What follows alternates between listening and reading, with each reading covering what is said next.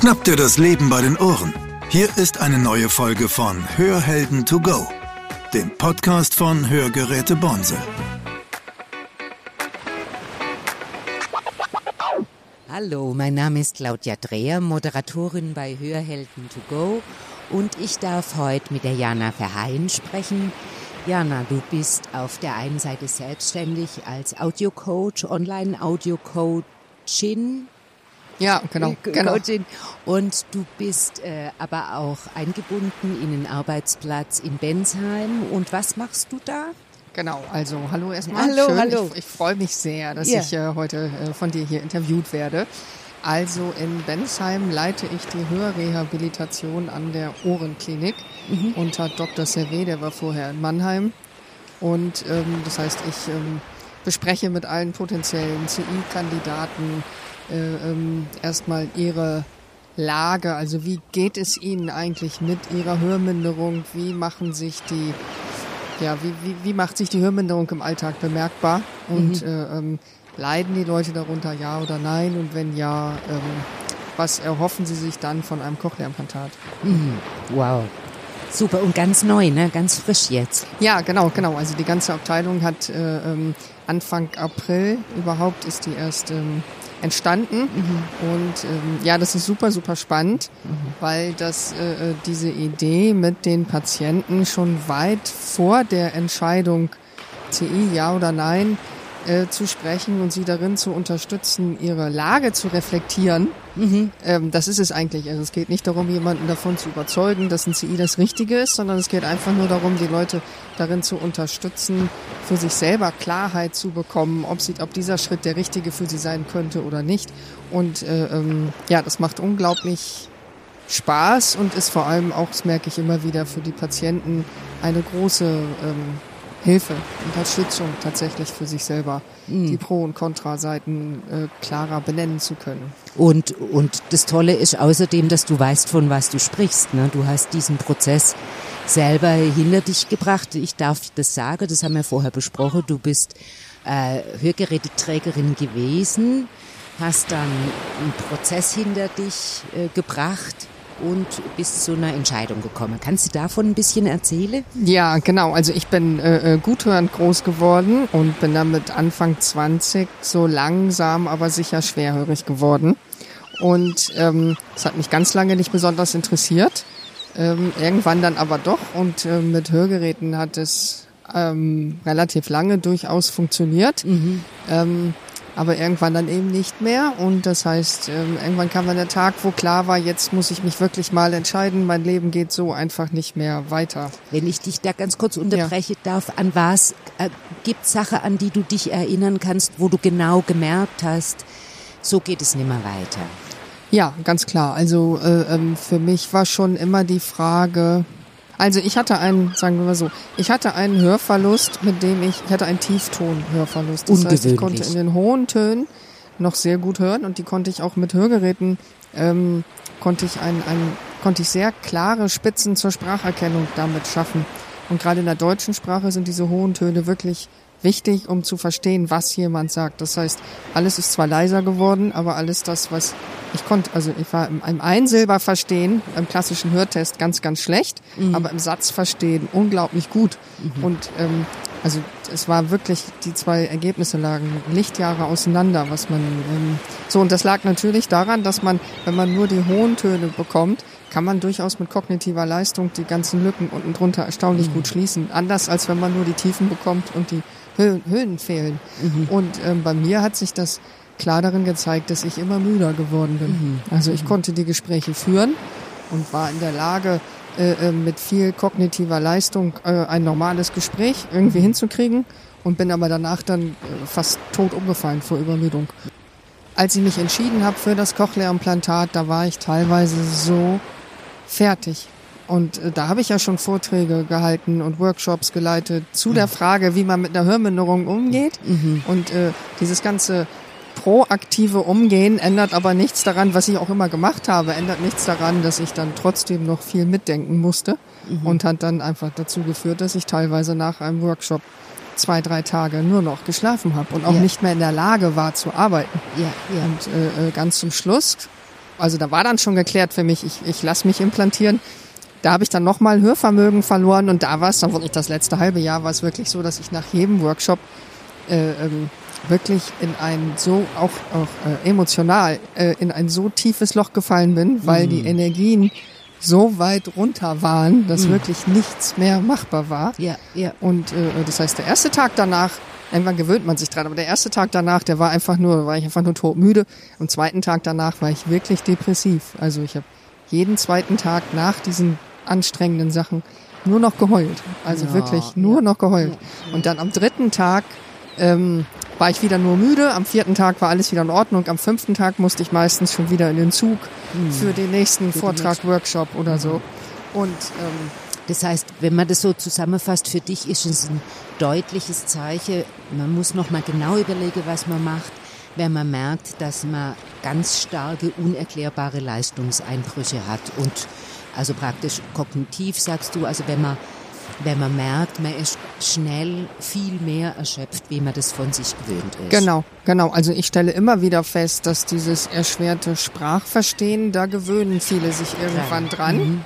Und das ist natürlich trotzdem nicht schön. Und gleichzeitig kann man sich an diesen, ach naja, jetzt habe ich nur die Hälfte verstanden, an diesen Status kann man sich relativ gut gewöhnen. Aber die Frage, also nicht alle, aber einige, aber die Frage ist natürlich immer schon, welchen Preis muss ich auf meiner Seite dafür zahlen und wie sehr muss ich mich anstrengen, damit ich auf diese 50 Prozent komme, um irgendwie im Gespräch bleiben zu können. Und äh, ähm, das ist was, was mir auch bei meinen, bei den Patienten immer wieder auffällt, dass das für viele wirklich zwei verschiedene Paar Schuhe sind und viele gar nicht wissen, Dass das dass diese extreme Übermüdung einfach eine Folge von den kognitiven Leistungen für ein Sprachverstehen ist. Genau, genau. Jetzt, also dann warst du an einem Punkt, wo du dich entschieden hast. Und was hast du dann gemacht? Dann, ähm, also ich habe mich, ähm, ich war vorher schon bei zwei, bei drei Kliniken, habe mich einfach mal erkundigt. Was macht man da bei den Kliniken? Also was? verschiedene Hörtests und ähm, Gespräch mit dem mit dem Chefarzt oder der Chefärztin. Und ähm, ja und dann sozusagen die Aufforderung sich Gedanken zu machen ob man das sich implantieren lassen möchte oder nicht. Und ähm, ich habe für mich relativ ich habe länger lange gebraucht weil ich über diese hohen Töne eben auch mit Hörgeräten mit sehr hochwertigen Hörgeräten noch sehr sehr lange wirklich ein eindeutiges Richtungshören hatte und wirklich den Eindruck hatte, wenn ich jetzt auf ein Cochlea-Implantat umswitche, dann kriege ich zwar ein besseres Sprachverstehen, aber gleichzeitig habe ich auch kein Richtungshören mehr. Und da habe ich doch ähm, sehr dran gehangen. Und ähm, muss auch im Nachhinein sagen, das war auch richtig so. Ähm, denn das, ähm, ich habe jetzt zwei CIs, damit habe ich zwar wieder ein Richtungshören, aber lange nicht so gut wie vorher mit Hörvermögen, äh, Resthörvermögen und den zwei Hörgeräten. Ähm, insofern war das schon richtig zu warten. Wobei bei dir das ja wirklich sehr individuell ist, weil dein Ja, genau, Hörverlust, genau. Der, der Vorlag war ja kein Standardhörverlust. Nee, genau, genau, genau. Und bei den meisten ist es eher so, dass das ein, dass sie äh, eher diffus an ihrem Restgehör hängen, aber eigentlich, wenn sie mal in, genau in sich hineinhören, ähm, damit gar nicht mehr so richtig viel anfangen können. So. Also ich konnte über meine hohen Töne zum Beispiel, ich konnte auch meine, meine Katze über, über den Fußboden laufen hören, also äh, ähm, zum Beispiel. Und äh, Türklinken, also ich habe noch unglaublich viel, wirklich auch ohne Hörgeräte gehört und einfach mitbekommen, was in meinem Leben um mich herum passiert. Und das können die meisten, die sich für ein CI entscheiden, die eben nur noch in den tiefen Tönen hören, äh, äh, schon, schon lange nicht mehr. Und dann warst du in unterschiedliche Kliniken, hast Tests durchlaufen, bist beraten worden, es ist dir empfohlen worden. Genau. Ja, die, die Empfehlungen waren zum Teil unterschiedlich. Ähm, die einen haben ganz klar gesagt, ein Silbertest ist ja ganz, ganz schlecht, sofort CI. Und äh, einer hat aber gesagt, ja, ein Silberverstehen ist schlecht, aber Satzverstehen ist so gut. Wer weiß denn, ob sie hinterher mit CI auf dieses Satzverstehen kommen? Ähm, ja, und damit war ich dann erstmal wieder ähm, überfordert und habe beschlossen, gut, ich behalte erst nochmal mein Restgehör. Und ähm, ja, und dann bin ich irgendwann dem ähm, Dr. Servet begegnet bei einem Vortrag und dachte mir, okay, den befrage ich nochmal. Der war in Mannheim, ich war in Hamburg, aber ich war beruflich, ich war sowieso so viel unterwegs. Ich dachte, ich fahre so oft in Mannheim vorbei, dann kann ich da auch mal rausspringen. Und ähm, da hatte ich dann das erste Mal den Eindruck, dass ich auf einen Arzt treffe, der, ähm, der mich wirklich mal fragt, wie es mir geht. Mhm. Da habe ich dann erstmal schön geheult. ja, und, ne? und dann war für mich irgendwie klar, okay, jetzt ist aber auch wirklich der Zeitpunkt gekommen mhm. und jetzt, ähm, jetzt ist mal gut mit Gründe suchen oder Gründe finden, warum es sich lohnt, es noch zu behalten. Die Gründe waren irgendwann nicht mehr da, weil ich eben weiter Hör Hörvermögen verloren habe. Ja. Und äh, ja, und dann habe ich mich schon auch sehr bewusst für die Klinik Mannheim entschieden, weil die, also jetzt quasi heute, dann wäre das Bensheim, mhm. weil die, äh, ähm, die äh, Nachsorge genau das war, was ich für mich persönlich richtig fand. Mhm. Ich bin ja in dem Bereich tätig und daher kannte ich konnte ich relativ ja. gut beurteilen, ja. was zu mir passt und was nicht zu mir passt. Und sein Nachsaugekonzept ähm, und jetzt eben das Benzheimer Nachsaugekonzept fand ich für mich richtig. Passend, so. okay. Du hast gleich zwei CIs? Ja, genau. Oh. und genau. da strahlt sie dabei. genau, ja. Ich bin irgendwann morgens aufgewacht und dachte, warum eigentlich nur eine Seite? Mhm. Also wenn sowieso klar ist, dass ich früher oder später, ich kenne so viele, die immer erst die erste Seite haben implantieren lassen und dann zwei Jahre später mit der zweiten Seite nachziehen. Mhm. Und dann dachte ich, warum, worauf soll ich denn jetzt eigentlich warten mit der zweiten Seite? Mhm. Weil, dann habe ich lange hin und her überlegt, aber dachte, okay, wenn die erste Seite nicht gut wird, dann verstehe ich mit der zweiten Seite trotzdem so wenig, dass ich äh, mit der zweiten, dass ich trotzdem nachziehen muss mit dem zweiten CI, egal mhm. was das dann für ein Risiko wäre. Mhm. Und wenn die erste Seite gut wird, was ja sehr wahrscheinlich ist, mhm. dann werde ich auf jeden Fall die zweite Seite auch machen wollen. Mhm. Und warum muss ich jetzt, ich bin ja selbstständig ähm, mhm. und da war zu der Zeit komplett selbstständig. Ähm, das heißt, ich muss dann auch, wenn ich nicht arbeiten kann, dann kann ich kein, verdiene ich kein Geld, ganz einfach. Und mhm. dieses ganze Thema Hörtraining und Besuche in der Klinik und und und, dann dachte ich mir so, dann mache ich doch einfach Butter bei die Fische und beide Seiten in einer, in einer OP. Mhm. Und ähm, ja, und äh, Dr. Servet wollte das dann schon ein bisschen genauer nochmal wissen, wie ich mir das so vorgestellt habe. Mhm. Ähm, die Krankenkasse natürlich auch, ähm, mhm. konnte aber alle Beteiligten überzeugen. Und dann ja, bin ich für mich gefühlt mit meinem Restgehör, mit dem ich mich ja noch unterhalten konnte, quasi hörend rein in die OP und taub wieder raus. Und das war ganz spannend. Das kann ich mir vorstellen. Jetzt hänge ich noch an einem Punkt davor. Ja. Ähm, du hast gesagt, die Krankenkasse wollte wissen, was, was äh, übernimmt denn die Krankenkasse für solche OPs und für überhaupt die Cochlea-Implantate? Also man hat ein Recht auf ein Sprachverstehen ab, ab einem gewissen Hörverlust äh, und wenn klar ist, dass auch die besten Hörgeräte das nicht ausgleichen können, dann ist auch klar, dass die Krankenkasse dafür aufkommt, dass man sich, äh, dass man die Cochlea-Implantation bezahlt bekommt. Mhm. Nichtsdestotrotz muss man natürlich einen Antrag äh, einreichen mhm. und irgendwie belegen und begründen, dass dieser Fall jetzt eingetreten ist. Mhm. Und idealerweise geht es dabei dann auch nicht nur um die Frage des Hörvermögens, sondern auch um die Frage, wie es mir als Mensch damit geht. Aber vor allem auch, und das ist das Entscheidende für die Kliniken, die wollen wissen, ob man denn hinterher mit Cochlea-Implantat äh, ähm, auf ein gutes Sprachverstehen kommt. Also wie sind denn die Chancen für eine gute Hörrehabilitation? Mhm. Und auch da muss man natürlich begründen, dass man in der Lage ist, kognitiv und auch energetisch oder gewillt ist, sich wirklich damit auseinanderzusetzen. Mhm. Denn anders als beim Hörgerät ist ein Cochlea-Implantat wirklich ein, ähm, ein Haufen Arbeit. So. Mhm. Und zwar lange, auch viel Arbeit, mhm. wenn man sehr weit damit kommen will. Mhm. So. Und ähm, da will die Krankenkasse schon schon schon schon eine mhm. Idee haben, ob sie damit, ob das gut investiert ist, das Geld. Nach so. dem Haufe Arbeit würde ich dich gern fragen. Also du hast ja jetzt gesagt, du bist hörend rein in die Klinik und taub raus. Und was war dann? Ja, und dann hatte ich, ähm, was, das war ganz spannend, weil ich wusste natürlich vorher, bis zur Erstanpassung bin ich taub. So, und habe mir vorher schon überlegt, okay, A, ich interpretiere das für mich als Abenteuer, anders geht's ja nicht. Also geht schon, aber wenn ich da irgendwie gut gelaunt durchkommen will, dann muss ich das als Abenteuer interpretieren. Mhm. Und das hat sehr gut funktioniert. Also ich hatte die, mir ging's total gut vor der OP. Und dann habe ich aber gemerkt, so vier Wochen bin ich vorher, bin ich unglaublich traurig geworden, weil dieser Abschied vom Restgehör, der hat, der hat mich mhm. richtig runtergezogen. Also ich mhm. habe nur noch schwarz getragen und war wirklich hatte echt den Eindruck, oh Gott, oh Gott, oh Gott, oh Gott, was ähm, ist das wirklich der richtige Weg, jetzt auf taub und zwar für den Rest meines Lebens taub äh, umzusteigen, freiwillig in einer OP. Ähm, habe mich sehr mit viel Arbeit von meinem Restgehör verabschiedet. So, mhm. und dann kam aber wirklich so, ich glaube, fünf Tage vor der OP oder so, war einmal so Schalter umgedreht und dann dachte ich so, yeah, geil. äh, ähm, ein neues Leben geht los und diese taube Phase, die wird einfach unterhaltsam, fertig. So. Mhm. Und äh, das wurde sie auch. Interessanterweise doch äh, war vieles doch ganz anders, als ich mir das vorher überlegt hatte. Also ich habe hab mir eine App organisiert, die äh, eine Speech-to-Text-App, die auch wirklich sehr gut war. Die gibt's leider nur auf äh, Android-Handys. Ich habe mir ein Mikrofon organisiert mit Kabel, damit ich dann in jeder Situation sozusagen jemanden, mit dem ich mich unterhalte, das Mikrofon anpinnen kann und ich dann übers Handy lesen kann, was der sagt. Ich habe festgestellt, dass ich unglaublich gut vom Mundbild absehen konnte, was mir vorher so nicht klar war. Also ich konnte mich mit meinem Freund fast flüssig unterhalten, auch ohne Ton. Ach, Ähm, war ganz spannend. Dann habe ich festgestellt, dass die Fähigkeit, die eigene Lautstärke zu regulieren, sowas von weg war. Also ich habe am Anfang so laut geredet. Unglaublich. Und dann mein Freund, dem sind fand manchmal echt die Ohren abgefallen. Und dann habe ich für mich versucht, eine ganze Zeit lang wirklich versucht rauszukriegen, woran erkenne ich eigentlich, ob das die Wow. Lautstärke stimmt. Und da muss man sagen, kann man auch üben und auch erkennen. Einfach an der Frage, wie der Brustkorb vibriert oder nicht vibriert und die Stimmbänder sich anfühlen. echtes Ähm, Abenteuer. Ja, war Ja, ein richtiges wirklich. Abenteuer. Und das Lustigste war, dass ich ähm, bei der OP wird, wird so ein, wird der Gesichtsnerv äh, äh, quasi getrackt, damit der, damit man, damit der Operateur nicht äh, ähm, da irgendwas beschädigt.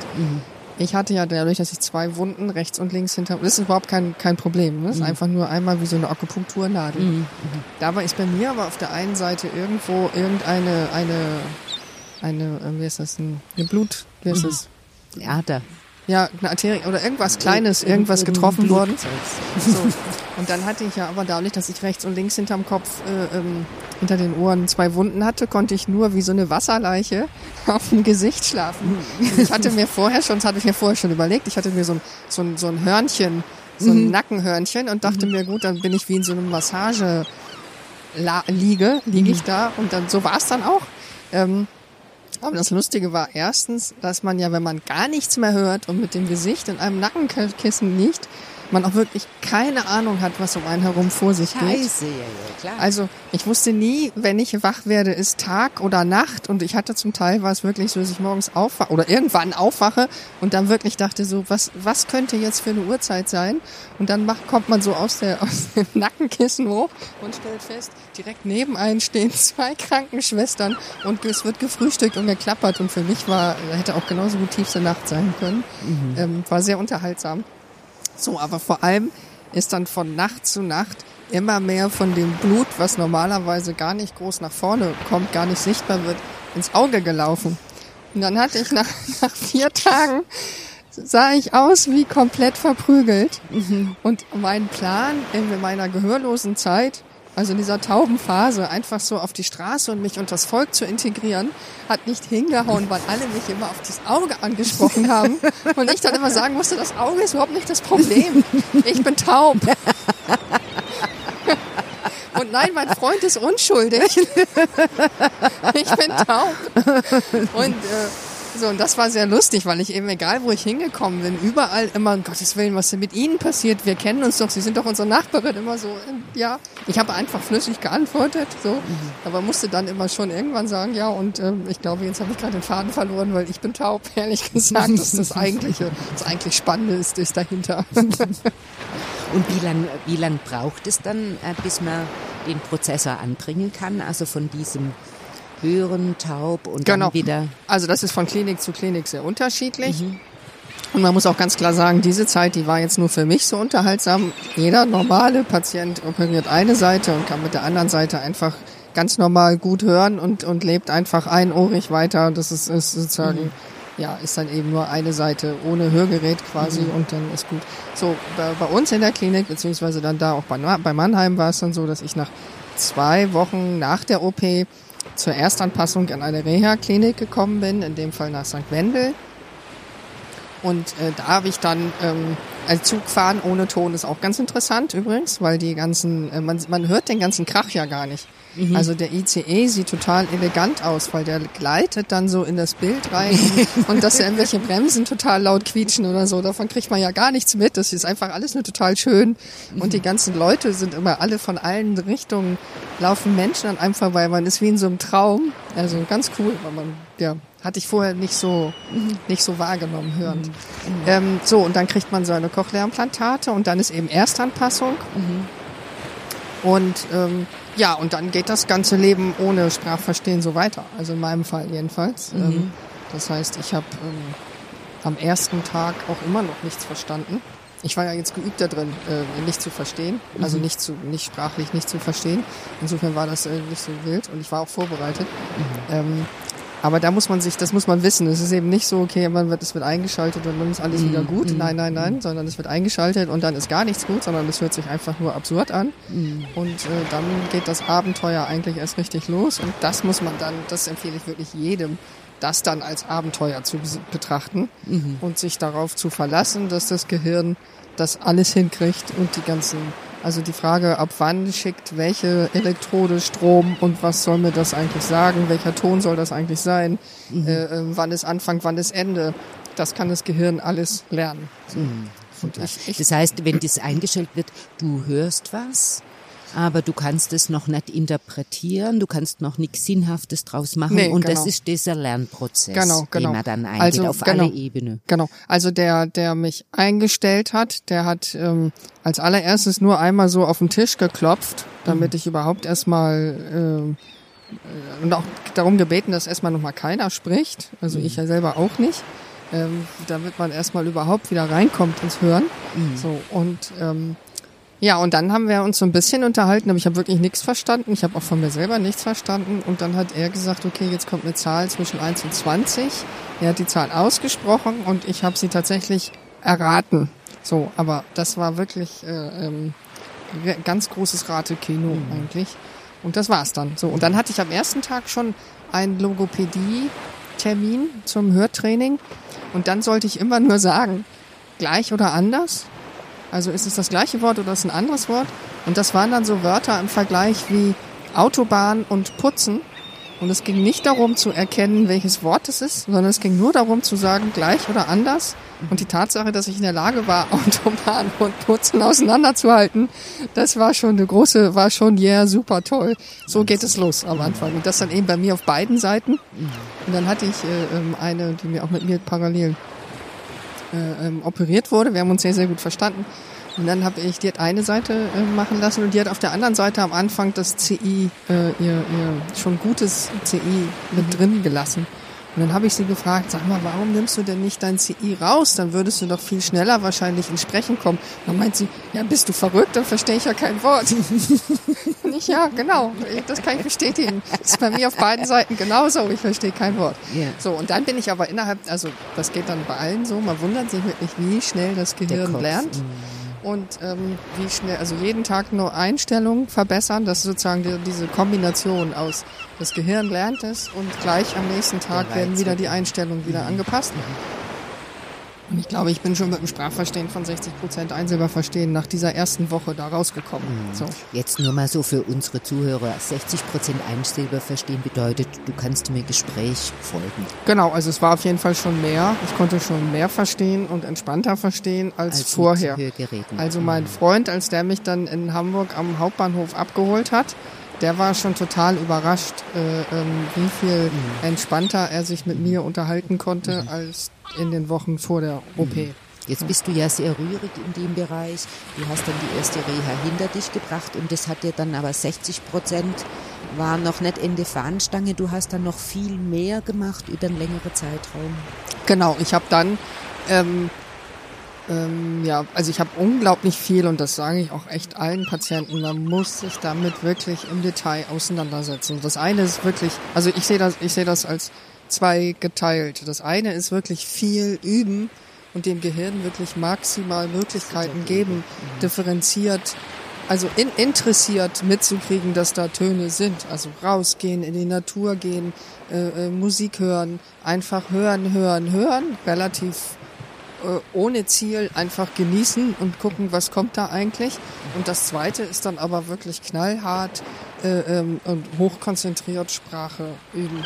So und da habe ich am Anfang ähm, ja dieses ganze Hausmaus Klaus irgendwie diese ganzen Tests, die waren mir irgendwie zu langweilig.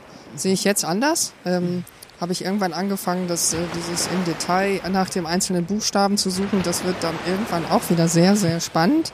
Aber für mich am Anfang, ich habe ganz viel äh, ähm, Nachrichten, äh, ähm, also für Deutsch für Anfänger zum Beispiel. Dann gibt's da so Zusammenfassungen. Dann irgendwann kam der Coronavirus-Update von Christian Drosten, der spricht auch äh, unglaublich gut verständlich und so weil Ich habe ich jeden Tag eine Stunde lang immer nur gehört und immer erst die eine Seite, dann die andere Seite. Und ähm, irgendwann habe ich dann ein auch dann Rezept von der Klinik bekommen für eine Logopädin, habe mir eine CI-Logopädin gesucht. Da muss man auch sagen, ähm, jedem ist sehr damit geholfen, wenn er wirklich A, einen CI-Logopäden findet und B, auch vorher genau hinterfragt, Was die machen. was machen die, wissen die, was sie da tun. Ähm, also ich habe bei vier, vieren angefragt und alle und vier haben alle, alle haben gesagt, ja, kommen Sie zu uns. Und dann habe ich gesagt, okay, ich bin vom Fach und ich würde gerne wissen, wissen Sie wirklich genau, was Sie mit mir tun? Was genau werden Sie mit mir machen? Und dann haben drei geantwortet, ja, ehrlich gesagt, ähm, nee, haben wir auch noch keine Erfahrung mit. Äh, okay. Und die vierte hat gesagt, ja, kein Problem, wir machen nämlich zack, zack, zack, zack, zack. So. Und dann wusste ich, okay, das ist die richtige. Und mit der habe ich dann jede Woche wirklich knallhart an den Details gearbeitet und geübt, geübt, geübt. Und das ist das, was ich auch jetzt immer noch immer wieder mache. Immer mal wieder wirklich bewusst nochmal so ein Hörtraining und sei es nur wirklich Hausmaus Klaus Einsilber hören und sich wirklich überlegen, welche Buchstaben höre ich. Höre ich sie scharf und deutlich? Verwechsel ich äh, sie? Höre ich einzelne Buchstaben leiser, als ich sie früher guthörend gehört habe? Also das T zum Beispiel einerseits zu hören ist das eine, aber wenn es eigentlich leiser ist, als es im Verhältnis früher war, dann bricht es eben auch schneller weg, wenn die Leute weiter weg sind. Ähm, und diese ganzen Sachen, da empfehle ich wirklich jedem so viel Detail verliebt wie geht, da wirklich äh, eine Wissenschaft draus zu machen. Und da überschneidet sich ja auch, ich sag mal, die, die Gewöhnung Hörgeräte und die Gewöhnung CI. Ja. An der Stelle, dass man sagen kann, man übt ein Leben lang immer weiter Ja. und der Kopf profitiert von fokussierter, zielgerichteter Ja, Auseinandersetzung. auf jeden Fall. Auf jeden Fall. Ich möchte gern noch dich bitte in unser Hörschatzkästle was zu legen. Ja, also, ähm, zwei Sachen. Das eine ist das, was ich vorhin schon. Darf ich zwei Sachen? Ja, du darfst auch okay. drei, wenn du Ja. willst. Also Du das darfst eine ist wirklich äh, ähm, ganz viel, also sowohl für Hörgeräte als auch CI-Träger, ähm, die Möglichkeiten zu nutzen, Podcasts oder eben auch Hörbücher sich anzuhören und dann äh, die ähm, Geschwindigkeitsregulierung aktiv zu nutzen. Kannst So. du da noch mal was zu Ja, sagen? genau. Weil das haben wir gerade auch von dir gelernt. Ja, genau. Also bei, bei äh, äh, Audible zum Beispiel kann man sehr detailliert sagen, will ich die Geschwindigkeit 100, also 100 Prozent oder will ich nur 80 Prozent oder nur 70 Prozent. Und das heißt, wann immer ich mir ein Hörbuch runterhole, gucke ich einmal, okay, bei welcher Geschwindigkeit, oft kann man einmal reinhören, kann man die Stimme gut verstehen oder nicht.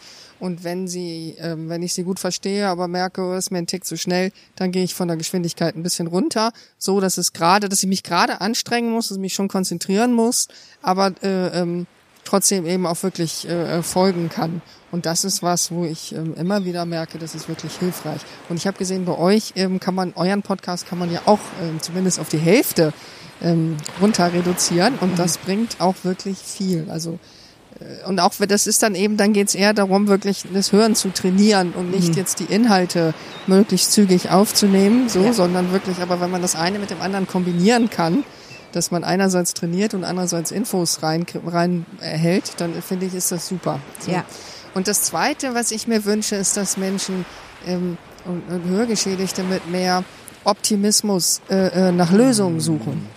Also sich nicht damit abzufinden, dass man irgendwann feststellt, man ist zu müde und man ist zu traurig und man kommt einfach nicht mehr rein in die Gespräche und äh, dann ja irgendwann sitzt man alleine zu Hause auf dem Sofa, sondern wirklich rechtzeitig für sich äh, äh, zu sagen, hey, ich will wieder reinkommen und ich ich werde Lösungen finden, wie auch immer die dann aussehen. So.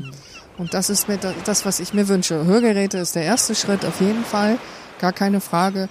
Cochlea-Implantate kommen irgendwann irgendwie vielleicht, aber auch unabhängig von dieser technischen Versorgung, ist das auch eine Einstellungssache zum Leben. Will ich Lösungen finden oder gebe ich auf und bin traurig? Und da wünsche ich mir wirklich, dass Betroffene äh, positiver sagen, hey, es gibt Lösungen, ich muss sie nur finden. Schade, dass man nur für Betroffene spreche. Eigentlich könnte man das ja jedem ans Herz legen. Ja, das stimmt. stimmt. Also das ich stimmt. danke dir sehr für das ganz, ganz spannende, tolle und vor allen Dingen so offene Interview. Ich bedanke mich ebenfalls. Du hast aber auch super Fragen gestellt, muss man sagen. also dann, ich hoffe, wir sehen uns bald mal wieder. Ebenso. Bis denn. Bis Tschüss. Denn. Tschüss. Das war Hörhelden to go, der Podcast von Hörgeräte Bonse. Sie möchten keine weitere Folge verpassen? Dann abonnieren Sie jetzt unseren Podcast. Weitere Infos gibt es auch auf unserer Webseite www.bonsel.de.